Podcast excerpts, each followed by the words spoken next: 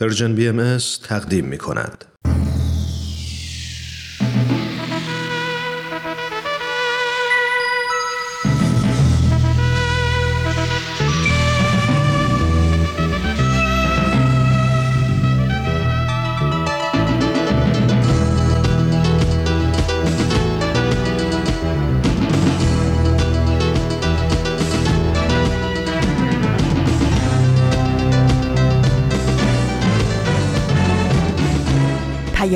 دوست. برنامه ای برای تفاهم و پیوند دلها.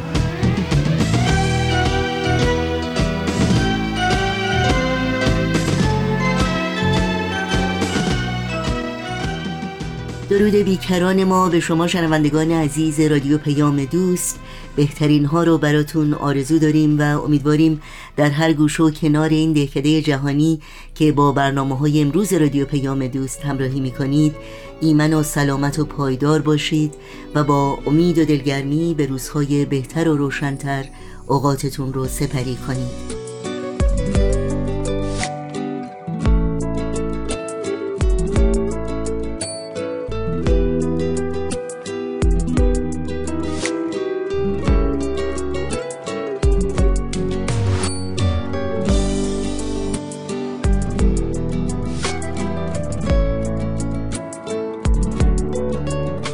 نوشین هستم میزبان پیام دوست امروز چهارشنبه پنجم بهمن ماه از زمستان 1401 خورشیدی برابر با 25 ماه ژانویه از سال 2023 میلادی. برنامه های امروز رو با بخش تازه از مجموعه یادگارها آغاز می کنیم و با خبرنگار به پایان می بریم امیدواریم در کنار ما با این برنامه ها همراه باشید. و البته نظرها و پیشنهادهای خودتون رو هم حتما با ما در میون بگذارید. ایمیل آدرس ما هست info at persianbms.org شماره تلفن ما 001 703 671 828 828 و شماره ما در واتساپ هست 001 240 24 14 در شبکه های اجتماعی هم برنامه های ما رو زیر اسم Persian BMS دنبال بکنید و اطلاعات کامل راه های تماس با ما اطلاعات برنامه ها و پادکست برنامه ها رو می‌تونید در صفحه تارنمای سرویس رسانه فارسی بهایی Persian جستجو کنید. و برای دریافت خبرنامه سرویس رسانه فارسی بهایی در صفحه نخست وبسایت ما در قسمت ثبت نام در خبرنامه ایمیل آدرس خودتون رو وارد بکنید تا اول هر ماه در جریان برنامه ها و فعالیت های این رسانه قرار بگیرید.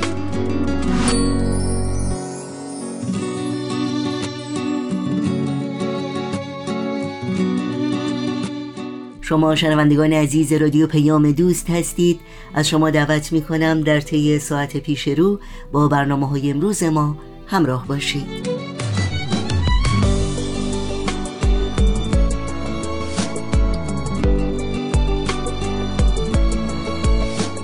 اولین بخش پیام دوست این چهارشنبه برنامه تازه است از مجموعه یادگارها.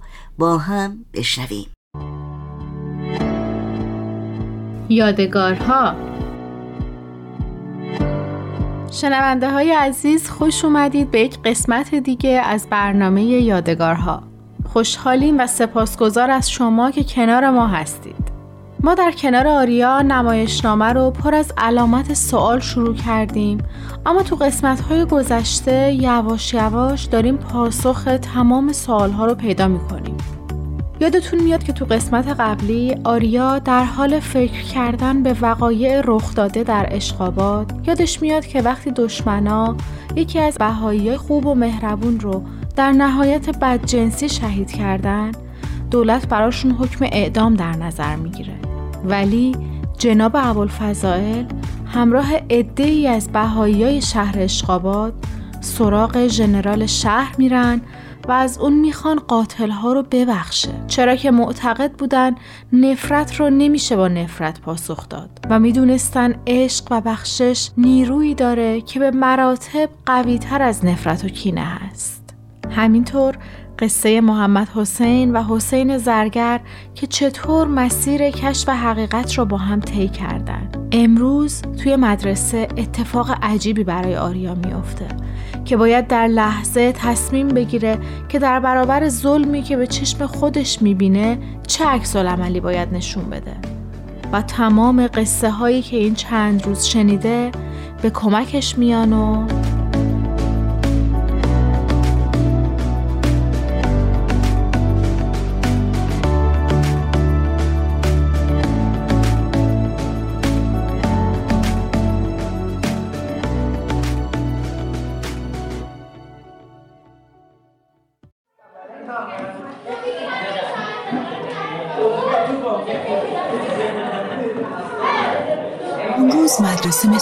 همیشه نبود. شاید هم آریا مثل همیشه نبود. یه حس عجیب و غریبی داشت. وقتی معلم داشت مبحث کسرها رو توضیح می‌داد چشمای آریا به تخته بود اما فکرش به ماجرای محمد حسین و حرفای دیشب بابا بود. حتی وقتی زنگ تفریح خورد هم از جاش تکون نخورد. به نظر شگفتآور می اومد جریان ایمان آوردن محمد حسین واقعا عجیب بود. انگار قرار بود که ایمان بیاره. انگار قرار بود که حضرت بهاءالله رو بشناسه.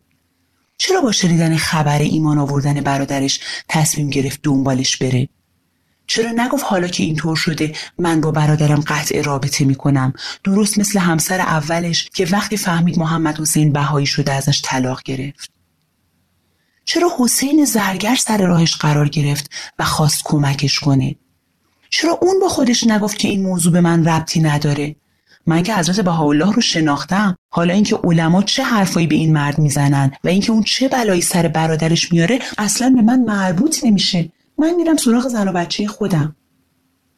چرا محمد حسین وقتی با تعالیم دیانت بهایی مواجه شد و فهمید که حضرت بهاءالله برحق هستند بهایی شد؟ با وجودی که می‌دونست ممکنه همسر و فرزند و ثروت و حتی موقعیت اجتماعی خودش رو توی مشهد از دست بده و دیگه هرگز نتونه اونجا برگرده و بالاخره بزرگترین سوالی که اون روز مدام توی سرش میچرخید اگر من توی یک خانواده بهایی متولد نشده بودم اگر با حضرت بهاءالله و تعالیمشون از بچگی آشنا نبودم آیا الان می‌تونستم ایشون رو بشناسم؟ آیا می‌تونستم بدون تعصب دنبال حقیقت بگردم؟ آیا می‌تونستم به خاطر کشف حقیقت همه چیز رو کنار بذارم؟ آیا می‌تونستم به خودم بگم ممکنه من و خانوادم اشتباه می‌کردیم که تا حالا با بهایی ها دشمن بودیم و فکر می‌کردیم دین خودمون آخرین دینه؟ آیا به این فکر نمی کردم که ممکنه همه چیزم رو از دست بدم؟ خونه، شغل و حتی زن و فرزندم رو؟ و حالا که این شانس رو داشتم که بدون هیچ تلاش و کوششی حضرت بهاءالله رو بشناسم حالا که توی یک خانواده بهایی متولد شدم آیا همین برام کافیه؟ آیا به خودم میگم خب من که حضرت بهاءالله رو شناختم و با تعالیمشون زندگی خودم رو می‌سازم. دیگه اینکه بقیه چی کار می‌کنن و چه اتفاقی براشون میفته مهم نیست. من باید به زندگی خودم برسم. اما اگه حسین زرگر اینطوری فکر می‌کرد آیا محمد حسین با حرفای ناشایستی که علما بهش می‌زدن برادر بهاییش رو نمیکشت؟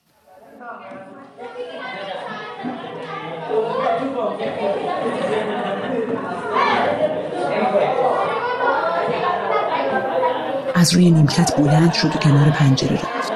بچه ها خوشحال زمان استراحت با سر صدا مشغول بازی بودن. یه عده دنبال هم میدویدن یه عده کنار دیوار صحبت می‌کردن. بعضی ها مشغول خوردن بودن و یه عده مشغول شیطنت. آیا اینکه خودم حضرت بهاءالله رو شناختم کافیه؟ چرا بچه های مدرسه و همه انسان های دیگه نباید درباره ظهور حضرت بهاءالله و تعالیمشون بدونن؟ تنها فرق اونا با من اینه که من توی خانواده بهایی به دنیا آمدم و اونا نه. شاید این لطف بزرگی که خداوند به من داشته. در مقابل این لطف چی کار می‌تونم انجام بدم؟ آریا. آریا برگشت و پشت سرش رو نگاه کرد. غلام حسین بود که از پشت شیشه های عینک ته استکانیش به آریا زل زده بود. کجایی؟ کلی دنبالت گشتم. چرا نیومدی بیرون توی حیات آریا همونطور که به طرف کیفش می‌رفت جواب داد داشتم فکر می‌کردم. تغذیه‌مو که بردارم با هم میریم توی حیات و بعد دستش رو دور گردن لاغر غلام حسین انداخت. با اینکه همسن بودن جسه غلام حسین تقریبا نصف آریا بود. گاهی آریا فکر می‌کرد اگه غلام حسین رو محکم بغل کنه میشکنه. یه بار برای آریا تعریف کرده بود که چون توی شکم مامانش با دو تا قول دیگه همراه بودن و جاشون خیلی تنگ بوده لاغر و ریز مونده. البته اون دو تا قول از شدت کوچیکی و ناتوانی همون اول تولد مرده بودن و مادر غلام حسین نظر کرده بود که اگه اون زنده بمونه اسمش رو غلام حسین یعنی بنده و فرمانبردار امام حسین بذاره. و حالا غلام حسین کنار آریا زنده و سالم بود. هرچند کوچیکتر هرچند کمی ناتوان در دویدن و هرچند با مشکلات شدید بینایی ولی زنده بود و مهربون. آریا یکی از لغمه ها را از کیسه پارچه بیرون آورد و به طرف غلام حسین گرفت. غلام حسین خندید و گفت پنیر و گردوه؟ آریا تایید کرد. از همون اول سال که آریا غلام حسین رو دیده بود فهمیده بود که وضع مالیشون خیلی خوب نیست. و از اون روز به بعد مامان از هر چیزی دو تا میذاشت. دو تا لقمه دو تا میوه و حتی دو تا مداد و دو تا دفتر.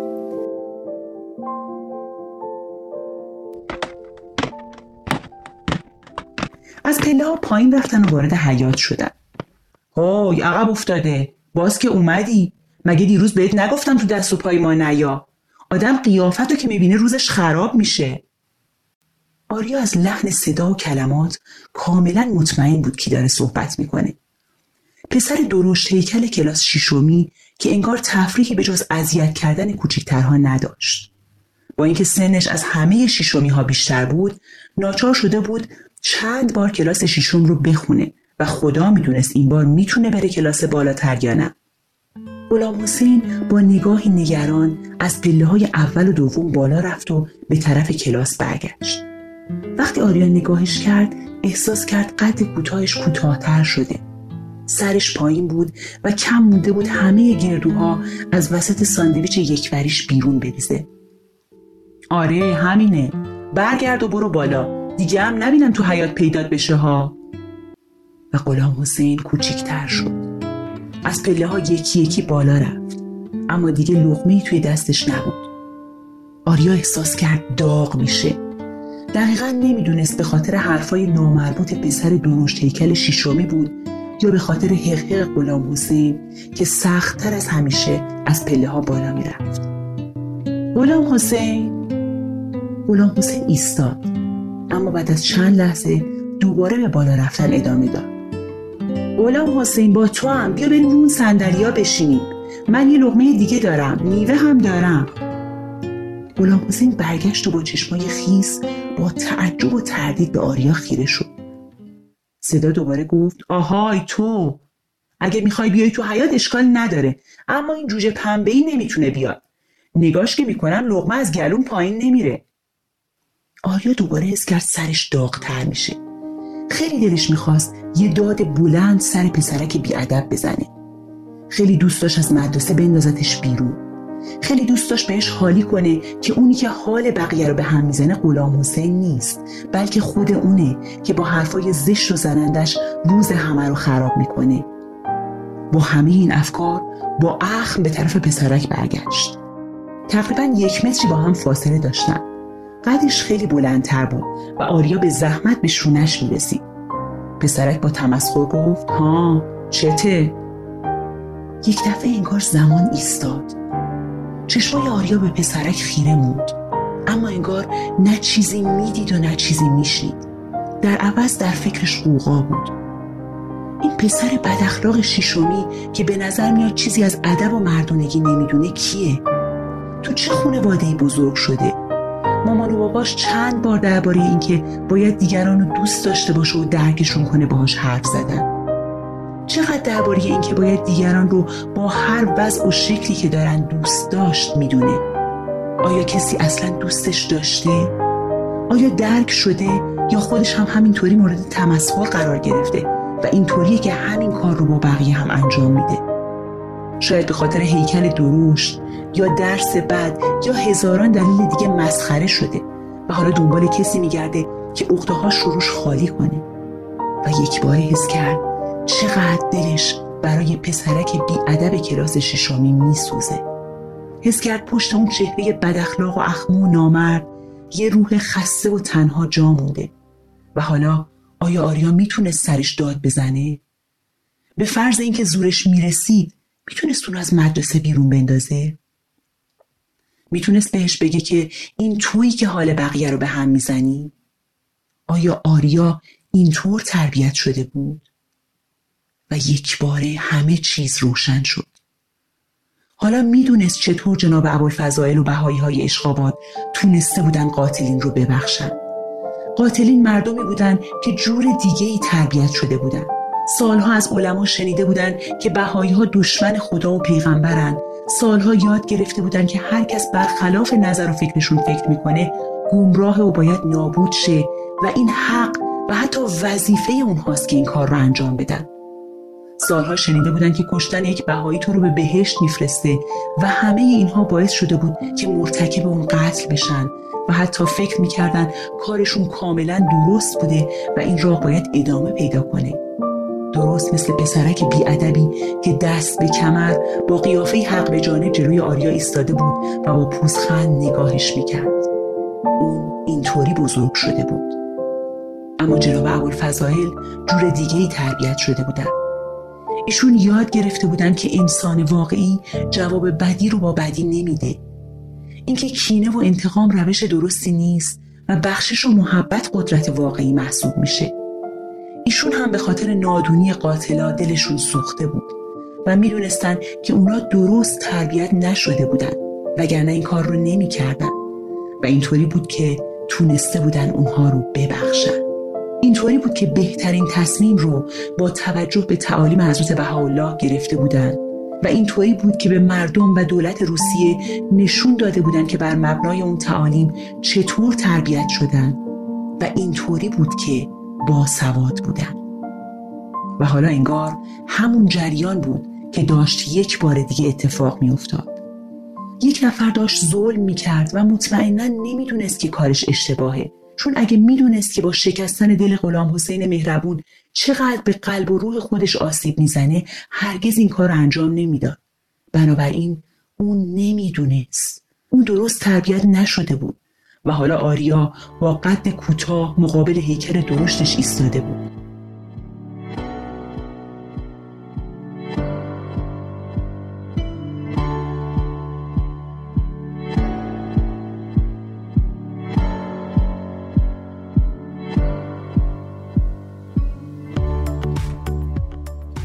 این قسمت رو همینجا به پایان میرسونیم چون از زمان برنامهمون خیلی کم باقی مونده.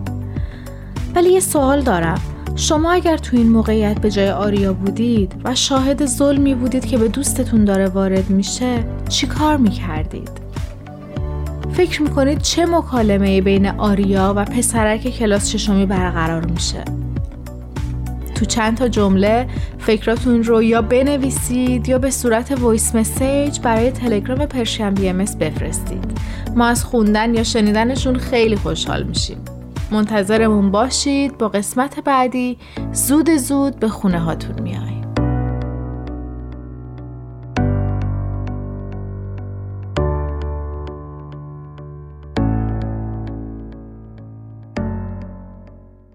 شما شنونده رادیو پیام دوست هستید و با برنامه این هفته یادگارها همراه بودید. یادآوری کنم که شما می‌تونید در شبکه های اجتماعی فیسبوک، یوتیوب، ساند کلاود، اینستاگرام و تلگرام با برنامه های امروز و هر روز رادیو پیام دوست و همینطور برنامه های دیداری سرویس رسانه فارسی باهایی زیر اسم بی ام همراهی کنید. مشترک رسانه ما باشید و اگر برنامه ها رو پسندیدید به اونها امتیاز بدید و با دیگران هم به اشتراک بگذارید.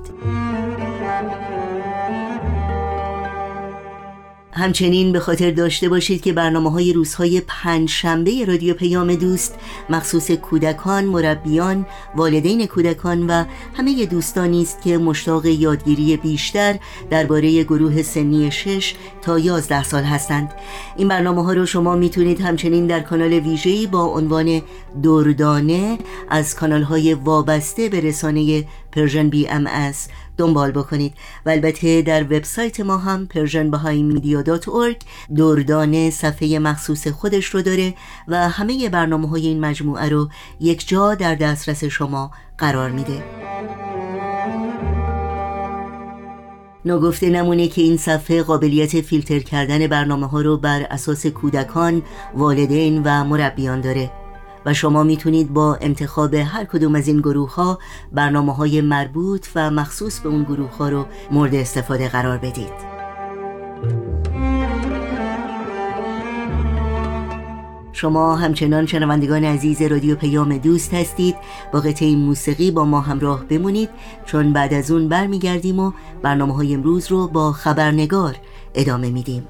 صدایم کن صدای تو به شب پروانه می دوزد نگاهم کن نگاه تو برایم خانه می سازد به خنده صبح نورانی پس از شبهای طولانی که هر اعجاز لبخندت مرا بیگانه می سازد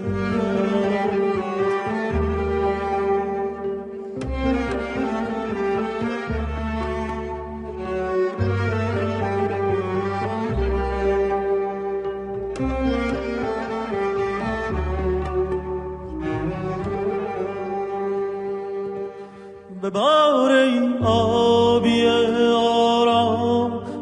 صحرای خشک من باغم درختانم برایت لانه می سازد بریز ای شوق پی در پی به صحراهای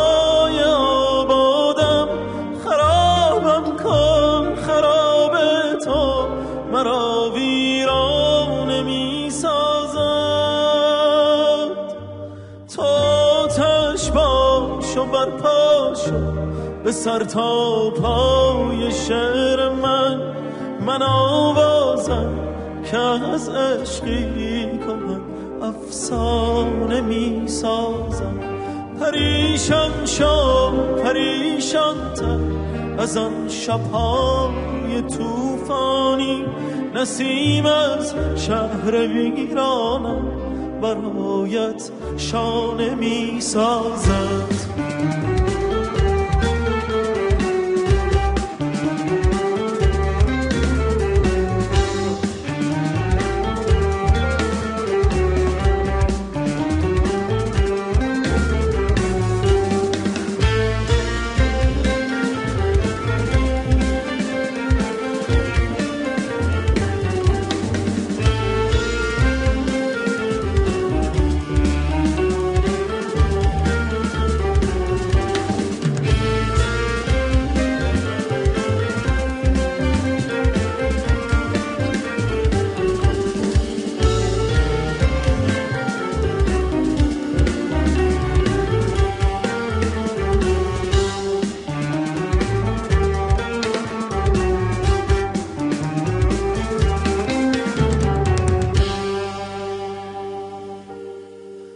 صدایم کن صدای تو به شب پروانه می دوزد نگاهم کن نگاه تو برایم خانه می سازد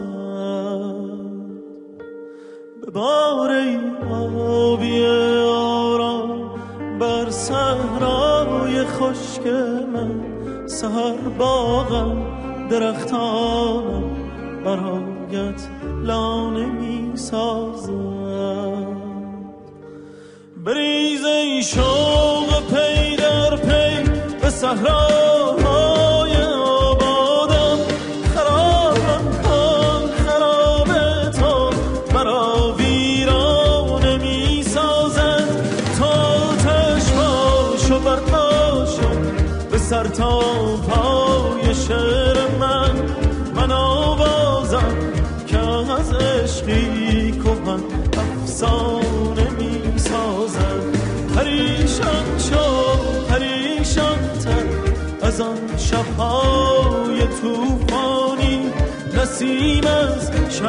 بگیرانم برهایت شانه می‌سازم.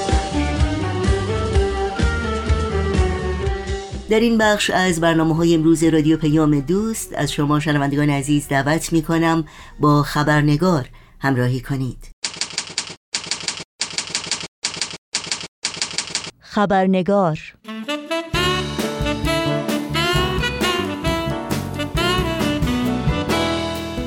دل من دیر زمانی است که می پندارد دوستی نیز گلیست مثل نیلوفر و ناز ساقه ترد ظریفی دارد.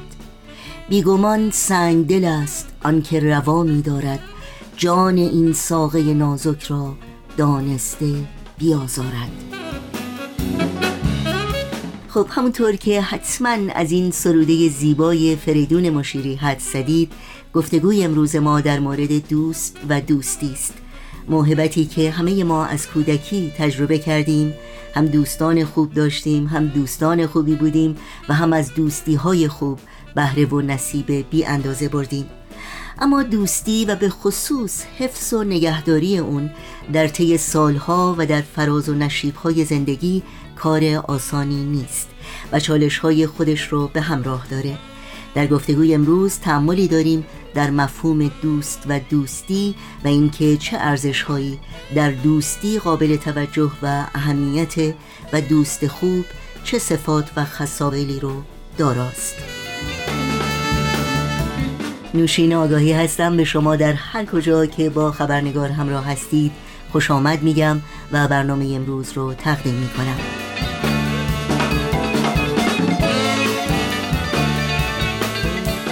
میهمان عزیز این برنامه خانم فرزانه ثابتان مشاور خانواده و تحلیلگر مسائل روانشناسی هستند و با ما در مورد موضوع دوست و دوستی گفتگو می کنند پس آماده باشید تا با هم به خانم فرزانه ثابتان خوش آمد بگیم و گفتگوی امروز رو آغاز کنیم.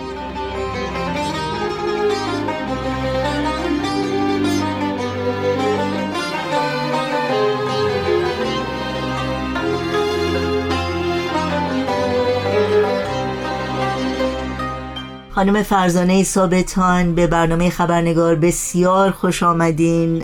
واقعا مثل همیشه من خوشحال و هیجان زده نسبت به این گفتگویی که با هم خواهیم داشت. ممنونم از دعوت شما و اینکه مثل همیشه به من محبت دارید و من تو برنامهتون جا می‌دید. خواهش می‌کنم.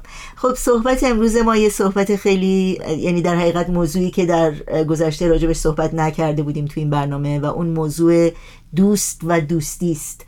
که یک واقعیت اغلب شیرینیه که ما از کودکی شاید اون رو تجربه می‌کنیم.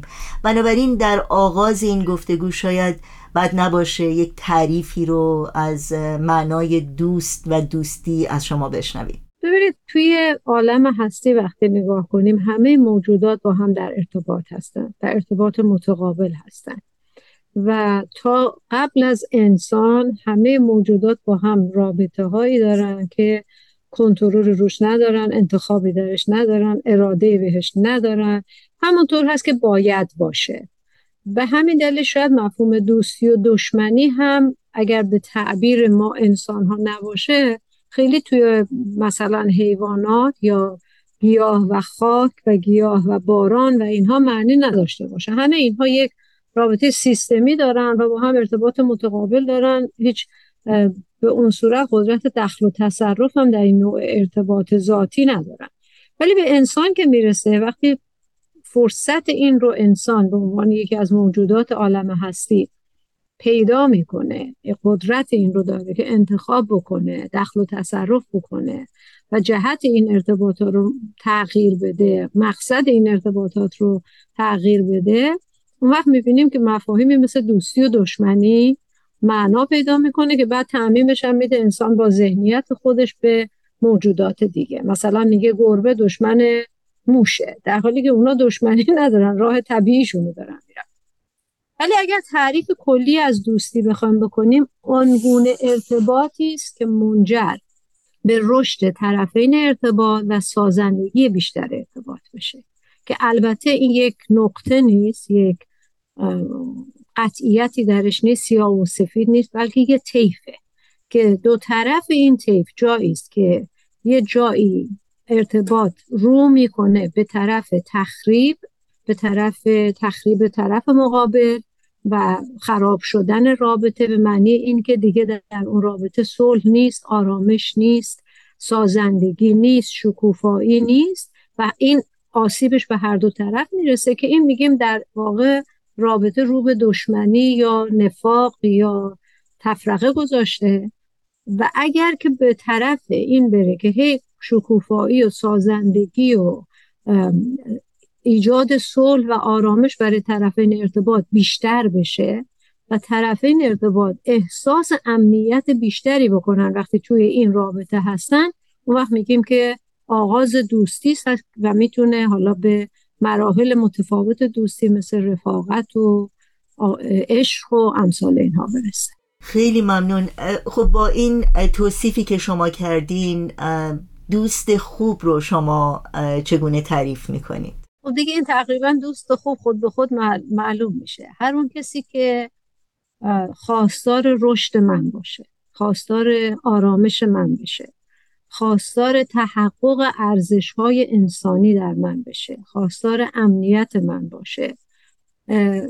و بخواد که من بیشتر در صلح و آرامش با خودم و با دیگران به سر ببرم اون دوست تره در واقع. دوستیش عمیق تره و هر کسی که نخواد این این موارد باشه میشه دشمنی. گاهی وقتا فقط مسئله اینه که این به اشتباه گرفته میشه. یعنی ما دوستی رو با مالکیت به اشتباه می‌گیریم. دوستی رو با کنترل به اشتباه می‌گیریم. یعنی فرزن یک مادری وقتی می‌خواد بچهش رو کنترل کنه اسم این رو می‌ذاره روش که من دارم محافظت می‌کنم. در واقع وقتی میگیم خواستار رشد طرف دیگر باشه اون طرفی که دوستش می‌دونه خودش رو دوست اون می‌دونه و یا احیانا اون رو دوست خودش می‌دونه وقتی میگیم طرفدار رشد اون باشه به این معنیه که کمک بکنه که اون ویژگی های طبیعی و ذاتی انسان در اون فردوش کنه. و اولین ویژگی و در واقع توانایی انسان نیاز انسان نیاز به قدرت انتخاب و آزادیه. یعنی حتی از غذا از نیازهای جسمانی مهمتره. چون که ما می‌بینیم طرف مثلا اعتصاب غذا می‌کنه برای اینکه می‌خواد آزادیشو داشته باشه. بنابراین نیاز به انتخاب کردن. حالا اگر یک نفر به بهانه اینکه من تو رو دوست دارم می‌خوام محافظتت کنم می‌خوام از آسیب و گزندها تو رو محفوظ بدارم پس کنترلت می‌کنم. میگم نه این کارو نکن نه اون کارو نکن. این در واقع دوستی نیست این در واقع مالکیته. خیلی باید مراقب باشیم. یعنی هر انسانی برای خودش که من چقدر دیگری رو دوست دارم و چقدر دارم مالکیت براش ایجاد می‌کنم. من میشم مالک اون چقدر دارم کنترلش می‌کنم. در واقع یکی از شاخصهای مهم عشق و دوستی این هست که ما احساس آزادی رو برای طرفین ارتباط ایجاد کنیم. آزادی نه به معنی هر کار دلم می‌خواد بکنم. آزادی به معنی حق انتخاب که حق اساسی و بنیادین هر انسان هست. برای تحقق ارزش های انسانیش اگر به طور کلی بخوایم یک جمعبندی بکنیم چه ارزش هایی رو ما باید در یک دوستی در حقیقت برجسته باشه برامون؟ یا در یک دوستی ارزیابی بکنیم که بتونیم اون دوستی حقیقی واقعی و مثبت و سازنده که شما بهش اشاره کردین داشته باشیم. حالا من از ملاک های کلی تر که قبلا اشاره کردم شروع می‌کنم و میام به ملاک های جزئی تر ملاک های کلی تر همونطور که گفتم حقوق انسانی طرف مقابل رو براش تلاش کنیم که براش فراهم کنیم چون اینا مطلق نیست که همه چی نسبیه. مثل حق انتخاب حق آزادی حق رشد کردن حق حرکت کردن. از اینا میایم. تا اونجایی که عواملی که مخل یگانگی میشن مخل این دوستی میشن. مثلا فرض کنید یه چیزی که بنا به گفته روزنبرگ باعث میشه که یگانگی و دوستی و اون احساس صمیمیت از بین بره مسئله برچسب زدنه. یعنی من یه کسی رو که دوست خودم می‌دونم بهش برچسب بزنم قضاوتش کنم به عبارتی. مثلا من طرف رو قضاوت کنم بگم که این چه لباسی پوشیدی؟ بهتر از این پیدا نکردی؟ توی یه رابطه دوستانه هیچ وقت اینطوری گفته نمیشه. من می‌تونم بگم که می‌خوای اون لباستم امتحان کنی؟ یعنی اون عنصر انتخاب رو توش نگه داریم. ولی اینکه من بگم که این چه لباسی پوشیدی مطمئنا ایجاد مشکل و درد سر می‌کنه. می‌دونید چه ارز می‌کنم؟ پس بنابراین یکی از چیزهایی که باعث بیگانگی میشه و عامل مخل دوستی و رفاقت و صمیمیت هست توقعاته یعنی اینکه شما منظورتون اینه که اگرچه ممکنه این دوستی خیلی عمیق باشه و رابطه ما خیلی نزدیک باشه ولی این به ما این حق رو نمیده که به اصطلاح همونطور که شما گفتید قضاوت بکنیم یا نظر خودمون رو تحمیل بکنیم یا بخوایم اون فرد رو عوض بکنیم به نوعی. دقیقا. و برچسبش بزنیم اصلا. مثلا فرض کنید گاهی وقتا من اگر با کسی دوستم به خودم اجازه رو میدم بگم تو چقدر تنبلی. این, این که وقتی من میگم تو چقدر تنبلی و تو چقدر بیقراری. اینا همه لیبل زدنه برچسب زدنه. و اینها از به مرور زمان می‌تونه دوستی رو به جهت تفرقه ببره.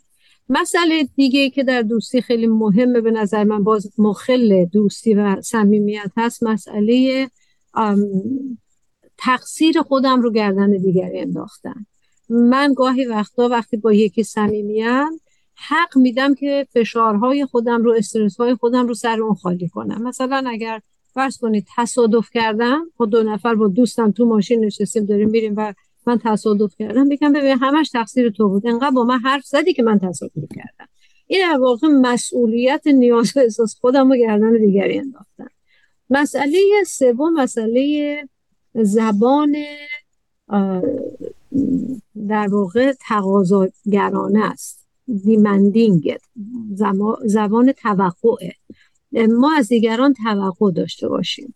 مثلا من بگم که نوشین جان اگه تو رفیق منی باید به من هزار دلار قرض بدی و اگه شما به هر دلیلی حتی نه اینکه نداشته باشی نخوای بدی به هر دلیلی و من بگم آخه این چه جور رفاقتیه که تو از هزار دلار من برای تو ارزش ندارم. یعنی بخوام طرف رو در عمل انجام شده قرار بدم که خواسته ها و نیازهای من و توقعات من رو برآورده کنه. خب این هم باز دوستی رو به هم می‌زنه.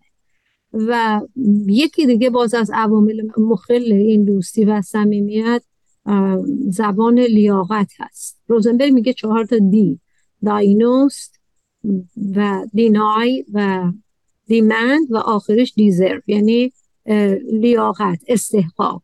مثل اینکه ما خیلی تو فرهنگمون به کار دیدی گفتم حقت بود. حتی گاهی وقت بچه مثلا به چهار دفعه میگن ندو. و میدو زمین می‌خوره مادر میگه آخه دلم خنک شد. حق اینا چیزهایی نیست که دوتا دوست واقعا برای هم بخوان. چقدر بهت گفتم که فرض کن با فلانی خیلی نزدیک نشو. حالا شدی؟ چشمت کور دندت نرم. از این اینا زبانی است که در واقع دوستی رو از بین می‌بره. ولی یه عنصر باز خیلی خیلی مؤثر در ایجاد دوستی در واقع خودافشایی است. یعنی یکی از شاخص هایی که ما می‌تونیم. معمولا ما تو فارسی میگیم میگه آره فلانی محرم اسرارمه. برم باهاش یه درد دل کنم سبک اینا در واقع مفهوم خود افشایی خود ابرازی یا self disclosure هست. یعنی من زمانی می‌تونم درون خودم رو سینم رو دلم رو برای یه کسی باز کنم که با او احساس صمیمیت می‌کنم. و حتی گاهی وقتا این خود افشایی که مقابل مثلا پنهانکاری ریاکاری سانسور کردن خود اینها هست خود این ایجاد صمیمیت و دوستی می‌کنه. یعنی اگر من فرزن بیام به شما بگم که راستش ما قرارمون رو داشتیم ولی راستش رو بگم خوابم میومد اصلا نمی‌تونستم که بیام. اینو دارم به صادقانه میگم. شما می‌بینید یه احساس صمیمیت بیشتری بین من و شما به وجود میاد. تا اینکه من شروع کنم دو ساعت عذرخواهی کردن و دلیل و برهان و توجیه کردن که حالا چی شد که من سر قرارمون نتونستم بیام قرار رو به هم زدم. یعنی این ابراز درون خود یا خود افشایی خیلی از اوقات می‌تونه کمک بکنه به اینکه صمیمیت بیشتر بشه. ولی اون چیزی که این خود افشایی و صمیمیت رو نگه میداره این هست که از اون چهار تا فاکتوری که عرض کردم خدمتون چهار تا عامل مخل حتی الامکان دور باشه. یعنی اگر من اومدم درد دل برای شما یه جا کردم شما فردا به روی من نیاری. بگی آه تو حقت بود دیگه. دیدی اون دفعه چیکار کردی؟ خودت هم اینو گفتی. این رابطه رو به هم میریزه. بنابراین این صمیمیت و دوستی برخلاف اینکه ما فکر می‌کنیم یه چیزی که طبیعی به وجود میاد و خیلی هم راحت میشه باهاش کنار اومد کار سختیه. و اینکه مراقبت می‌خواد مواظبت می‌خواد. آدم به راحتی نمی‌تونه رفیق و دوست پیدا کنه. من یادم مادر بزرگم یادش به خیر همیشه می‌گفت می‌گفت با دوست رو می‌تونی با یک کاسه آب هموم قدیما هموم می‌رفتن مثل که آب به هم میریختن تعارف می‌کردن. اینطور من فهمیدم. می‌تونی با یک کاسه آب هموم دوست رو پیدا کنی ولی نگه داشتنش سخته. چون خیلی راحت میشه از دستش داد. با یک کلمه همراهان عزیز برنامه خبرنگار متاسفانه به خاطر محدودیت وقت باید از شما دعوت بکنم تا ادامه گفتگوی ما با خانم فرزانه ثابتان در مورد موضوع دوستی رو در برنامه هفته آینده خبرنگار از رادیو پیام دوست دنبال کنید. طاقتم نیست که از دل ببرم.